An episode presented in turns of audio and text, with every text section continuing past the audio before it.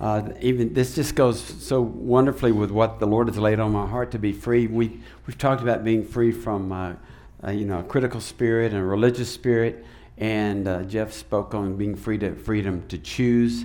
And today I'm going to be speaking on freedom from the past. Everybody has a past. Say, I have a past. See, some people think, well, well, I've got a past. My past is not so bad, and other people think my past is terrible. And, but everybody has a past, and even a good past can get in the way of your, of your destiny. Did you know that? So, we're going to be looking at some scriptures this morning and, and talking about how to get free of our past. That's why I love that song so much that we sang this morning, Remembrance. Uh, you've been so, so good to me we need to recognize how good God has been to us that has brought us to this place in our life to serve Him, to, wa- to walk with Him, and to enjoy His presence. So if you have your Bibles, we're going to be looking at Philippians chapter 3. I love the book of Philippians. Do y'all, how many of you just love the book of Philippians? I mean, it's just one of those great books. And uh, I'm going to read it from the Passion Translation. I know not everybody loves the Passion Translation, but the reason I like sometimes to go to a different translation is we kind of get sometimes we get we know it so well in the old translation that it just kind of comes out you know and we just say well forgetting the past and we, we just kind of go through it and we don't really think about it and, but when you hear it from a different perspective or a different translation i think sometimes that brings it alive to us again so uh, we're going to be reading from the passion translation it'll be on the screen for you and so uh, i was got to thinking who's, who's a, a great example of somebody that's dealt with their past and there's so many in the Bible. That, listen, there are just many, many people in the Bible that dealt with their past and had to move forward. Uh, Peter was one of them. You know, he, he denied Christ three times, and, and, and when Jesus came back to, uh, to after resurrection and they're having breakfast, you know, he said, "Do you love me? Do you love me? Do you love me?" And I'm, I'm thinking, Peter, man, he's got his, this past. It's just, I denied him, I denied him, I denied him. And so he, that was a great example of moving on because of what he did in the kingdom. But we want I'm going to look at the Apostle Paul. If there's anybody that had a right to say, I can't do this, he won't forgive me, I've done too many bad things, it's him. It's him. And so God gives us these examples because you may be here this morning. You may be that person or person that says, I've done too many bad things. I can't be useful in the kingdom of God. God cannot possibly love me. And certainly He won't forgive me for all the stuff that I've done. But I want you to hear this word from this apostle Paul this morning. We're going to break it down a little bit. So, Philippians chapter 3, beginning with verse 1, he says this My beloved ones, don't ever limit your joy or fail to rejoice in the wonderful experience of knowing our Lord Jesus. I don't remind repeating what I've already written you because it protects you. Beware of those religious hypocrites who teach you that you should be circumcised to please God. Remember that religious spirit we talked about? He's addressing it right here. Oh, you got to be circumcised. He said, Listen, quit listening to the hypocrites. For we have already experienced heart circumcision. And we worship God in the power and the freedom of the Holy Spirit, not in laws and in religious duties. Uh, again, that's a religious spirit. We are those who boast in what Jesus Christ has done and not in what we can accomplish in our own strength. Listen, this morning you need to be reminded that when Christ came in, it was a supernatural intervention into your life. Supernatural intervention. Now, if you want to write this down, I think this is a great acronym. The Lord gave this to me P A S T, the past. Pardons are supernatural transactions. Pardons are supernatural transactions. See, you can't do it on your own. You can't pardon yourself. You can't make a way into heaven for yourself. You just can't do it. I can't do it. The Pope can't do it. Nobody, Billy Graham couldn't do it. The perfect, the people you think are the most perfect people, they can't do it. And Paul's saying, I'm, he's dealing with these people here. He said, listen, listen, don't go back and hear, don't listen to the religious hypocrites that say, you got to do this, you got to do this, you got to do this. He said, you've got to remember, remember that supernatural encounter you had with Jesus Christ that pardoned you from your sin. The blood of Jesus. Listen, none of you have been touched by the blood physically, but you've been touched by the blood of Jesus. That's supernatural. What happened 2,000 years ago that touches you today is supernatural. So, listen, when we can get a revelation that our pardon was supernatural, that we really didn't have anything to do it except doing what, what, what Mario said surrender. When we can get to that place, then we can move on from our past. And this is what I'm going to, hopefully, will help some of you do today that are really even tormented by your past. No amount of religious duty is going to get you where you want to go in heaven. Now, I want to go back to one verse, and it says, And we worship God in the power and the freedom of the Holy Spirit. God's presence, listen to me, church, God's presence can overwhelm your past. God's presence can overwhelm your past. But if you don't get into His presence, then your past will eke its way, it will crowd its way, it will come back and haunt you. But if, if you don't stay in His presence, and I'm not saying, oh, because I come to church every Sunday, this is just one form of getting in His presence. When you wake up in the morning, you acknowledge His presence. When you're at work, you acknowledge His presence. When, when, you're, when you're on vacation, you not acknowledge His presence. When you're, when you're working with, when, when you're at work and you're dealing with the issues that are going on at work or at school or in your family or in your finances, whatever it is, if you will acknowledge His presence in all of those things, listen, the past won't come in and bite you and pull you back. Look at verse 4. It's true, Paul says, that I once relied. I want you to look at all the, the things he's talking about that happened in beforehand, okay? He said, I once relied on all that I had become I had a reason to boast and impress people with my accomplishments more than others, for my pedigree was impeccable.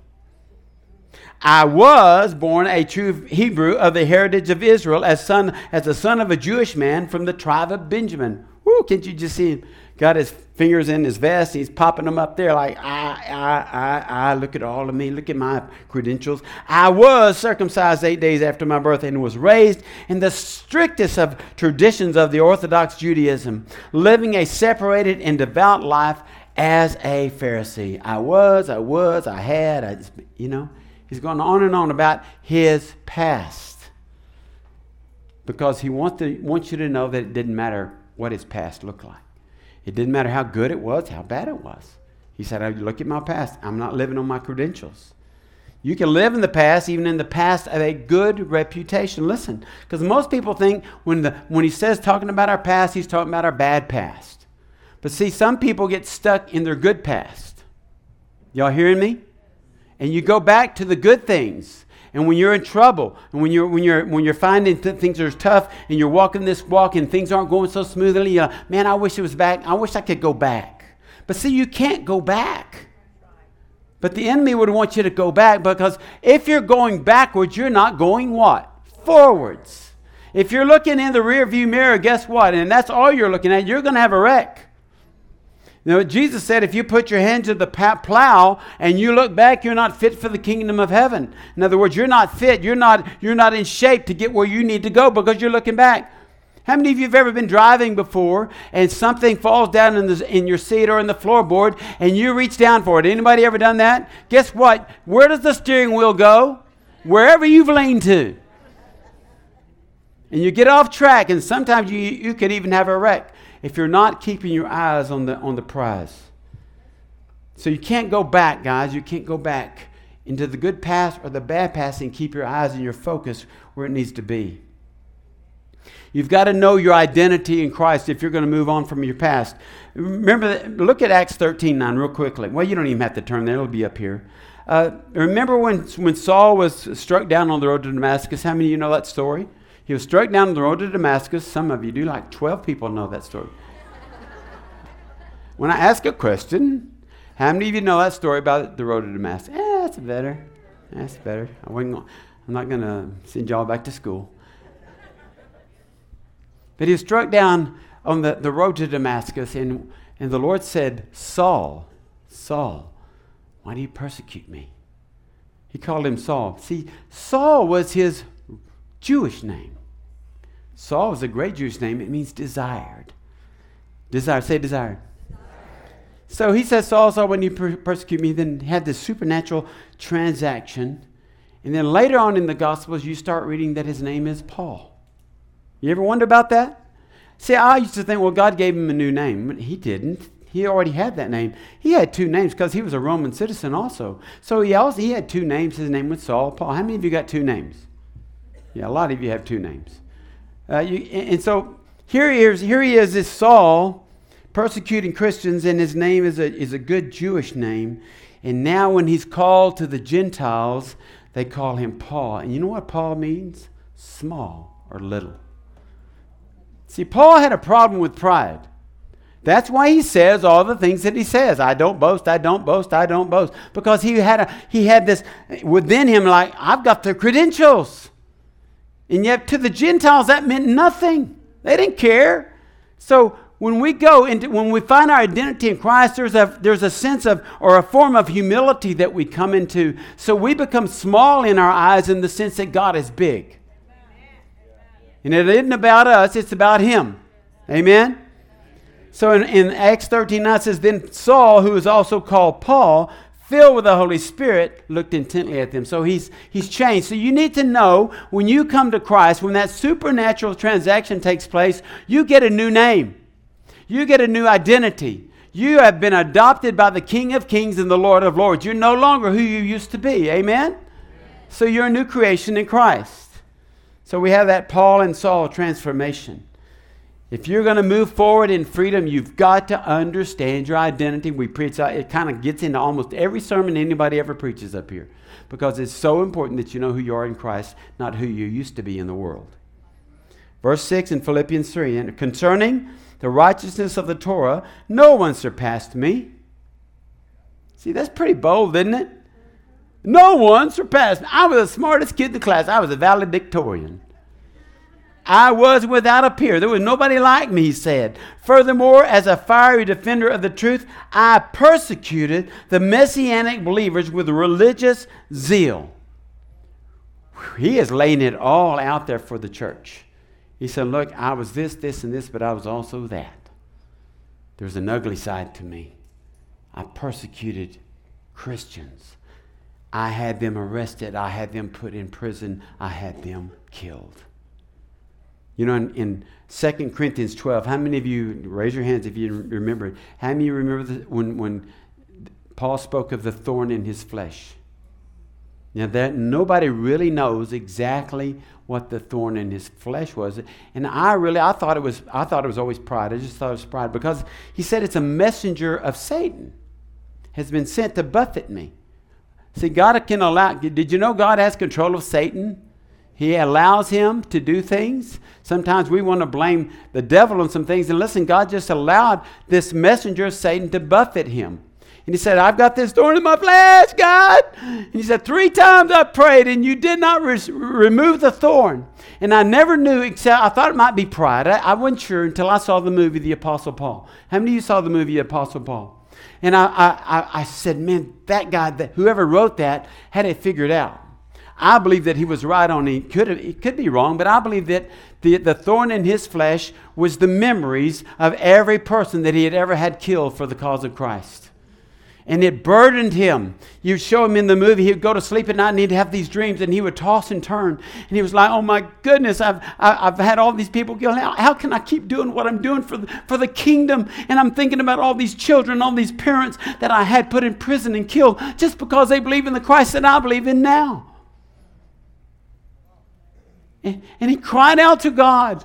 Some of you have cried out to God, God, remove this, this thorn, whatever the thorn is uh, in, in your flesh today. you say you cried out, and listen what God said to him, what Jesus said to him in 2 Corinthians 12 9. And he, Jesus, said to me, My grace is sufficient for you, and my strength is made perfect in weakness. See, sometimes when our past comes back to haunt us or to cause us to have pain or, or it comes back to, to, to give us, you know, the, the thought life that starts, starts pulling you backwards and torments you. God will say, listen, give that to me. I am strong. I am, I, my grace is sufficient when you're going through that stuff. You got to know that His grace is sufficient this morning, church. If you're ever going to move on from your past, you've got to understand grace. And I'm not talking about the hyper grace that says, oh, you've got the grace of God, do whatever you want to. That's not scripture at all. When the grace of God says, I, am free from sin, I, I'm not going to continue to sin. That's not part of who I am anymore. But I'm covered by the grace of God. Verse 7 says, Yet of all the accomplishments that I once took credit for, I've now forsaken them and regard it all as nothing compared to the delight of experiencing Jesus Christ as my Lord. See, God's not interested in your credentials, He's interested in your potential. He's not interested in your pedigree. He, really isn't. You, you can't really go and, hey, God, look at me. You just can't with God. He's perfect. He's supreme. He's everything. And you, you, you just can't go brag to God about yourself. It just doesn't, doesn't wash with God. He said, No, uh, I know you, Harold. if you think you're that, I really know you. He knows each and every one of us. He knows our failures. He knows our faults. He knows what we're battling this morning. He, he does. So we can't go back and say, well, I deserve this, I deserve that. Because we don't. Verse 8 says, To truly know him meant letting go of everything from my past and throwing all of my boasting on the garbage heap. It's all like a pile of manure to me now. So that I may be enriched in the reality of knowing Jesus Christ and embrace him as Lord in all of his greatness. You know, we, we hear that saying all the time don't let your past dictate your future, right? And that's easier said than done. That's why we're addressing that this morning. But there's another saying that I grew up with, and you know, I used to hear it and I think, well, what does that actually mean? Well, just let go and let God. How many of you have heard that saying? How many of you have been told that saying? You're going through something, men man, your world's coming. Well, just let go and let God. That's that religious spirit, you know? And it sounds good, but they never tell you what that really means. They, they, don't, they don't explain it to you. Just, okay, I'll, let go and let God. Right? Well, God gave me a, a, a lesson in that one time.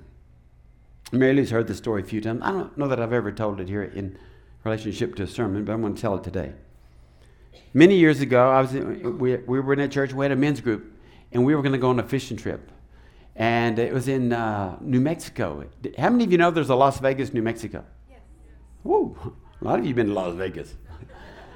Las Vegas, New Mexico. And it's a beautiful place. It's in the wilderness area. And so we went up the mountains there and we were trout fishing. And uh, I don't really, I'm not into fishing much. And so me and my buddy, Ron Barnett, he wasn't into fishing much either. Said, was there anything else we can do up here while y'all catch these little bitty tiny fish? And uh, they said, well, if you want to go, there's some, there's a stable down there. You might go do some, uh, ride some horses. So we said, yeah, that sounds like a good idea. Us being from Texas and cowboys and all.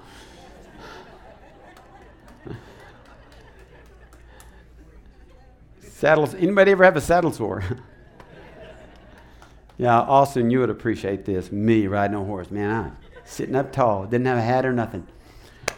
Anyway, we found this place at the bottom of the mountain. There was this old, there's this old man, and he had some horses, and they looked like they were like 40, 50 years old.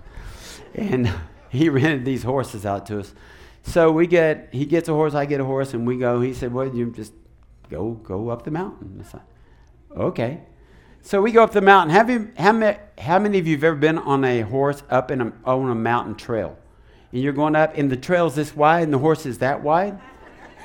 It's a little scary. But they're, they're sure footed. And he just said, Hang on, guys. So we we go up, and we go up to the top of this mountain. And then we get to the top of this mountain. It's beautiful. It's like a, it's like a flat area, plateau, with this beautiful pine tree right in the middle, by all by itself. And we're up there like just enjoying nature boy, just celebrating our, our victory to make it to the top of the mountain. But then guess what it does? It starts raining. How many you know going up on a mountain?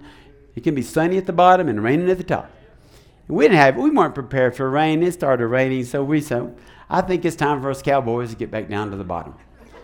Only problem is we didn't know where to go to get down to the bottom. So we just started riding. And we started looking, and there's a trail. Let's go down this trail and we're eking our way down this trail, and we not we are lost as a goose in a snowstorm. we, we're just lost, and it's, it's, a little disconcerting, you know, to be lost on a strange horse in a strange state. And uh, so we get down to the bottom, and here's a road. Here's a paved road. Whew, we made it at the bottom. Let's just follow this road, see where it takes us. And so we followed this road, and guess what? It took us to took us to the place where we rented the horses. We get there and we like tell that man, man, we didn't weren't sure we'd ever get back here, sir. We're so sorry. We, I'm sure we took longer than you thought we would take. And I'm not going to tell you the expletive deletive he said. Because he said, because we told him we were lost, he said, blank, boys. He said, just let go of the reins. They'd come right back here. It's where we feed them. you could have told us that before we left, sir. It would have been really helpful if we were get lost, because I'm sure we're not the first two gringos that got lost up in the mountain. Just tell us. Let go of the reins. So I got the understanding how do you get back to where God wants you to be? You let go of the reins. You got the reins of your past. You got the reins of your past. And you're trying to direct everything. You're trying to make everything happen. And God says, let go and let me do it for you. Does that make sense? So that when next time you're let go and let God, think of your pastor lost on the mountain. Verse 9. My passion, I love that. My passion, Paul says, is to be consumed with him and not cling to my own righteousness based in keeping the written law. My only righteousness will be this, based on the faithfulness of Jesus Christ, the very righteousness that comes from God. He said, My righteousness, mm, not so good. Mine, com- mine comes from God. And I continually long to know the wonders of Jesus. Listen to this. This is keep listen, if you want to move from your past, listen to what Paul's saying here. Let it sink in. And I continually long to know the wonders of Jesus and to experience the overflowing power of his resurrection working in me. It isn't what he did 20 years ago or 50 years ago or last year when you got saved, it's today. Lord, I want to experience you today. I want to see your wonders today. I want to walk in the power of your Spirit today. I will be one with him in his sufferings. People don't like that. And become like him in his death. Only then will I be able to experience complete oneness with him in his resurrection from the realm of death. See, it's hard to live in the past and to, and to be overwhelmed with our past when we're consumed with God. He said, I don't care if I've got to die. To live as Christ, to die as gain, he says in Philippians. He says, I don't care if I am consumed with God, if I'm consumed with living for Him, suffering for Him, rejoicing for Him, it doesn't matter. Listen, your past will not have a way to get in if you've got yourself enclosed by Holy Spirit. Verse 12 I admit that I haven't yet acquired the absolute fullness that I'm pursuing. But I run with passion into his abundance so that I may reach the purpose for which Christ Jesus has laid hold of me to make me his own. You know what we need to sometimes do? Not take ourselves too seriously and recognize that we aren't perfect. I understand we're perfect in the eyes of Christ because of the blood of Jesus. But in and of ourselves, in and of our flesh, we are not perfect. A religious spirit will say sometimes you're better than somebody else. And that self righteousness will rise up. Just yucky, isn't it? Anybody know anybody that's self righteous? Just like they're better than you. They know more scriptures than you. They pray longer than you pray. They, they, they do more. They, they you know, th- that spirit of, of religion just ekes out of them. Paul says, hey, look, I haven't arrived yet. I haven't attained it yet.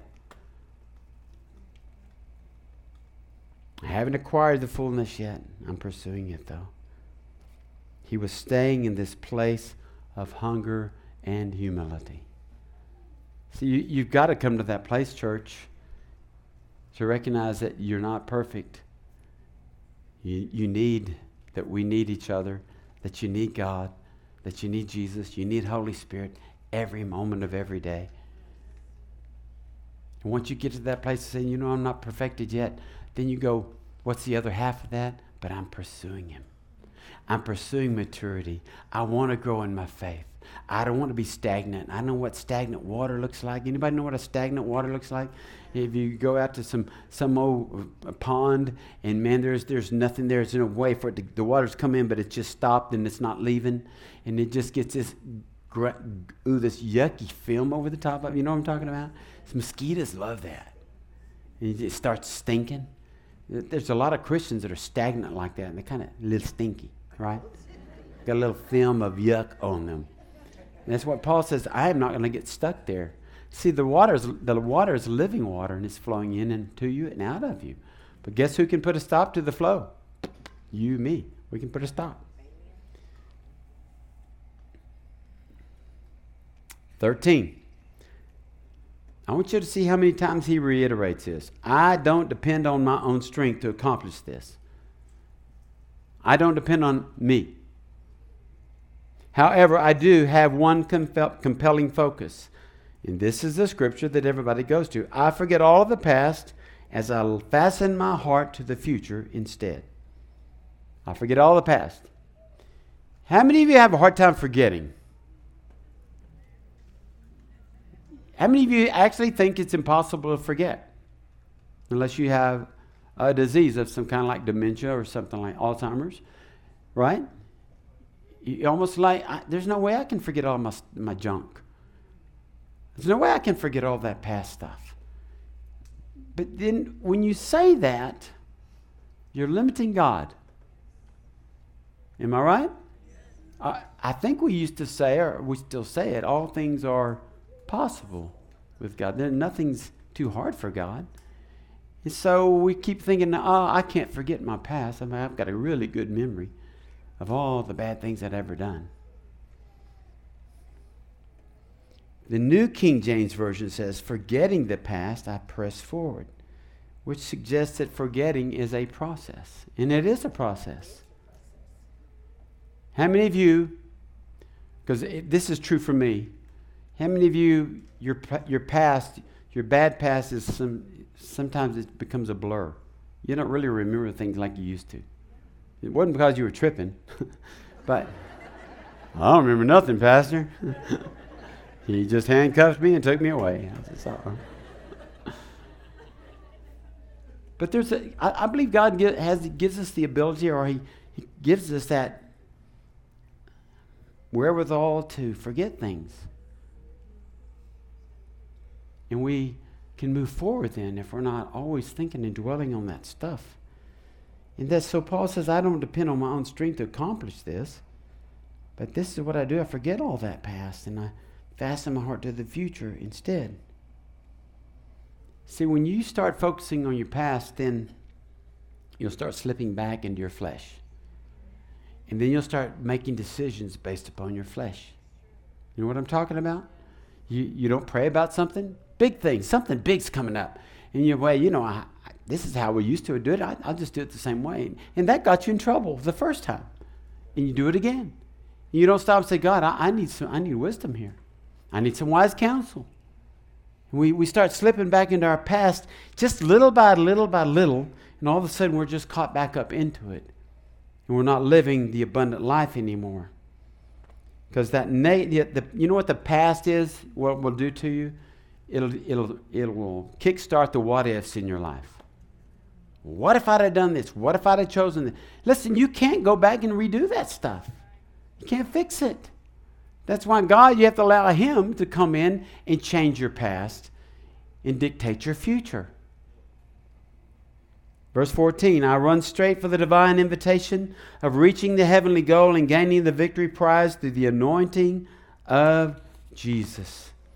He's just saying, he said it over and over through many other scriptures keep your eyes on the prize, keep your eyes on Jesus, fix your eyes upon Jesus. You become what you focus on. Right? Fixate your eyes on your past, you'll become your past again. Fixate your eyes on Jesus, you'll become more like Jesus. And He will take you not only to, to the todays of your life, but to the tomorrows. Verse 15, just about to wrap it up. Verse 15. So let all who are fully mature have this same passion, and if anyone is not yet gripped by these desires, God will reveal it to them. Who will reveal it? So it's not our job. We can show them, we can love them, we can pray for them. You know where we mess up so many times, Christians? We try to tell people what only God can tell them. We do. We try to force them. We try to talk them into it. We try to debate them into it. Instead of saying, Holy Spirit, have your way in their life. Let me be a vessel. Let me be here for them to love them and care for them. But I can't fix them. I can't fix them. God will reveal it to them. And let us all advance together, say together, to reach this victory prize following one path with one passion. 2 Corinthians 5 says this, verse 17. Therefore, if anyone is in Christ, he is a new creation. Say new creation. Old things, say old things, have what? Passed away. Behold, all things have become new. Now, all things are of God who has reconciled us to himself. There's that supernatural reconciliation to himself through Jesus Christ and has given us the ministry of reconciliation. So many people say, Well, I don't have a ministry. Everybody has a ministry. Everybody should be a part of the ministry of reconciliation. You don't have to have a shingle on your wall or a certificate. You don't. He's called you. If you know Jesus Christ as your Lord and Savior, He's called you to the ministry. And the first and foremost is the ministry of reconciliation. That's bringing people to Jesus. Best thing you can do for anybody. Not give them a hundred bucks, bring them to Jesus. Not give them a new car, bring them to Jesus. Not giving them a diploma, bring them to Jesus. That's the most important thing that any of us can do. It's called the ministry of reconciliation. Now, I want to close with this. Did you know there are benefits from having a bad past? Hmm? You didn't know that. You're just saying yes. You're like, yes, no, yes, I'm not sure. there are benefits from having a negative past. Mature believers that have conquered their past can help others. Mature believers that have conquered their past can help other people that are going through the same thing. Your testimony has, can be a huge witness. That's why we're doing this every, almost every Sunday. We've had testimonies. Your testimony can help somebody else that's struggling with the same thing. And they overcame him. Who was him? Satan. Who was him? The, the, accuser. The accuser of the who? The brethren, the sisters. And they overcame him by the blood of the Lamb and the what? The word of their testimony. And they didn't love their lives to the death. In other words, they were so focused on Jesus that it didn't matter. They had a testimony. They were covered by the blood. And they were willing to share what God had done in their life to see other people saved and healed and set free and delivered. Your testimony can be a huge witness to those who are struggling with the very things that you struggle with. How many of you know that? See, some Judy will reach people that I can't reach. Robert will reach people that I can't reach because you all have a different testimony than I do. Everybody has a testimony. If you know Jesus Christ, raise your hand if you know Jesus this morning. Then hold your hand up. Say, I have a testimony. Oh, but Pastor, mine's really dull. I, no, there's no such thing as a dull testimony. When supernatural, you've been saved by the blood of Jesus. There's nothing, nothing boring about that. That's not a dud. Pastor, I was a little girl and I got saved when I was little. I don't think I really ever did anything bad. Hmm. For all have sinned and fall short of the glory of God. All of us. You don't have to have a really colorful bad past to have a testimony. Matter of fact, the best testimonies are those that aren't like that. I just gave my life to Jesus and I loved him since I can remember, and I've served him. That's a good testimony, church. It's a good testimony. You know, you know why you can benefit from a negative past? More than likely, listen, more than likely you're going to have more compassion than somebody that hasn't been through some stuff. You have compassion. You're not gonna you're not gonna be judging people harshly like some of us religious people do. Well, I never did use them their drugs. I can't believe anybody would do that stuff to themselves. Yeah. And we look we can look down on people for not careful and judge them harshly. But then, you know, the way you judge, guess what? You're to be judged.